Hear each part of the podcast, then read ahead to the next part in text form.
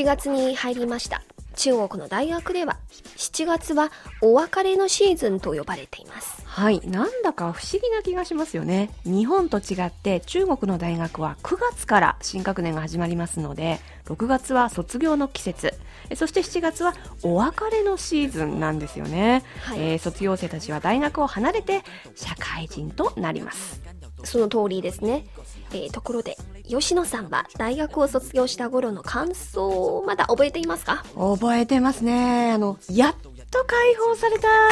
解放ですか、はい、という気持ちと、まあ、これから何が起きるんだろうという不安がありましたね。あのエリンさんは？いや中国の大学はほとんどは全寮制ですからね、はい、みんな学校の寮に泊まっています、うんうん、卒業すると寮から引っ越さなければなりません、はい、荷造りの時はしみじみと学生生活を思い出してとっても懐かしかったんですよ。ああなるほどね。あの学生から社会人になるということは誰にとっても人生の中ですごく重要な一歩ですね。もちろん。ワクワクもしますけれども未来に対する不安もありますね。特にここ数年大学卒業生の就職難が続き卒業の季節になると卒業生の動きに注目が集まります。チャイナライフ今日は大学卒業生にスポットを当てます。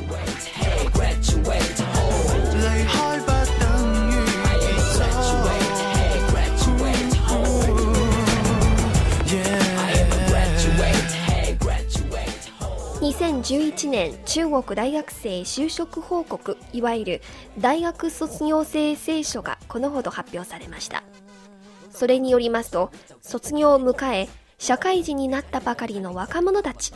彼らにとって一番関心があるのはやはり就職です。昨年卒業した大学生の就職状況を見てみましょう。社会人になって初めての仕事に不満を持っている人はなんと6割もいるということです。うん、半分以上ですね、はい、高い数字ですね。えー、昨年の卒業生の就職状況というのは確かに今年の卒業生にとって参考になりますけれどもこの6割も最初の仕事を好ましく思わないっていうのにはちょっとびっくりですね。そうですね。まあ不満の理由を見てみましょう。36%の人が大学の専攻は今の仕事と全く関係がないから大学で習ったことは仕事に活かせないので悔しかったなどと答えています。また22%の人は今の仕事に興味がないと答えています。他の理由には残業が多い割に手当が少ないとか賃金が希望より少ない人間関係が複雑などが挙げられます。うん中国のあの学生は専門分野を就職に生かそうという人が多いですよね、はいえ日本はですね実は中国ほどここにあまり期待していません、えー、え就職に有利な専門とそうでない専門がありますしむしろ違う畑に行くことを良しとさえ思う人もいます。無駄なことはしたくないなという中国の学生の考えがね顕著に現れているんじゃないでしょうか。そうですか、まあ、またこの卒業生聖書によりますと昨年の卒業生のうち社会人になって半年間の間に34%の人が仕事を辞めました、うん、辞めた理由の一番は理想な仕事ではないということですへえでもね社会人になりたてで理想の仕事というものがどういうものか判断できるんでしょうかね。そうですね。理想な仕事って難しいね半年はまだまだ何も見えてない時期だと思うんですけれどね。はい。まあ、聖書はまた、え去年卒業した大学生の賃金についても調べました。その結果、去年卒業した大学生の平均月給は2815元で、一番高いのはフランス語専攻の卒業生、平均月給は4556元です。一番低いのは教育学専攻の卒業生で月に2491元しかないということです、うん、あの平均月給は2800円前後ですね、はい、日本円の大体3万5000円程度北京で暮らすとすれば確かにこれは少ないですね。そうですね。また驚いたことに卒業して半年後、え失業率の一番高い専攻はなんと臨床医学です、うん、その次は法律美術音楽となっています。なるほどね。え美術音楽は別としてこう医学と法律、うん、これがあの重要な分野なのに驚きましたね。これは競争率が激しいということですか？まあ、医学関連の仕事なら博士や修士課程を終えた院生の卒業生もいっぱいいるのでそれに比べて大学本科生の競争力は確かに劣るようですよね、えー、また大学卒業生のうち22%の人は北京や上海広州のような大都市での就職を諦めて中小都市へ行く傾向が出ています。特に男性が多いです確かにあの中国では地方によって格差が随分ありますね、はい、えー、北京や上海広州のような大都市では仕事のチャンスや給料は中小都市よりも多分多いですけれども、はい、えー、生活コストは高いし競争も激しいでもなぜ男性の方が女性より進んで大都市を離れるという傾向が出てるんですか？これはね中国の伝統的な考えによるものでしょう中国では結婚するならマイホームやマイカーなどは男性が用意するのは一般的ですね。まあ、ですから大としては男性は女性よりもっと大きな生活のプレッシャーを抱えていると見られます。へ卒業したばかりの新卒で結婚のことももう考えているんですね。ね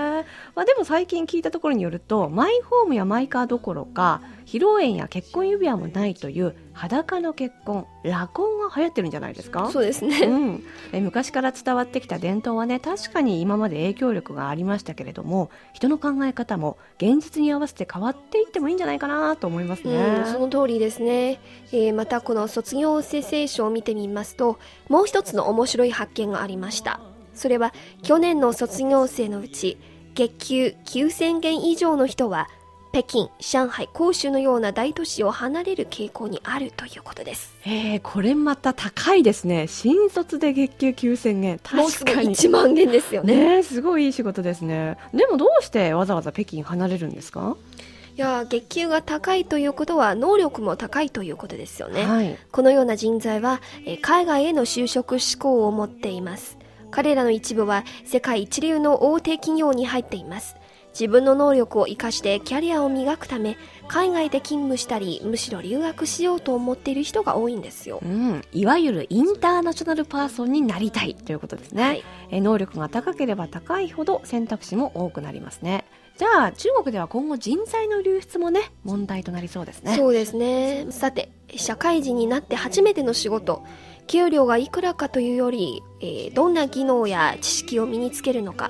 人との付き合いやコミュニケーションによって自分の柔軟性を高めるノウハウを覚えることが大切ですよね。その通りです、えー、やってみて初めて見えることもありますし学生と違って好きな人とだけ付き合えばいいというものでもありません、えー、まずは自分のことを客観的に知る方が重要ですから慌てないで頑張ってほしいですね。そうですね。まあいろいろと考えて覚悟した上で行動力も重要ですね。はい。若いうちにいろんなことにチャレンジしてみないと本当の自分も見つからないんでしょ？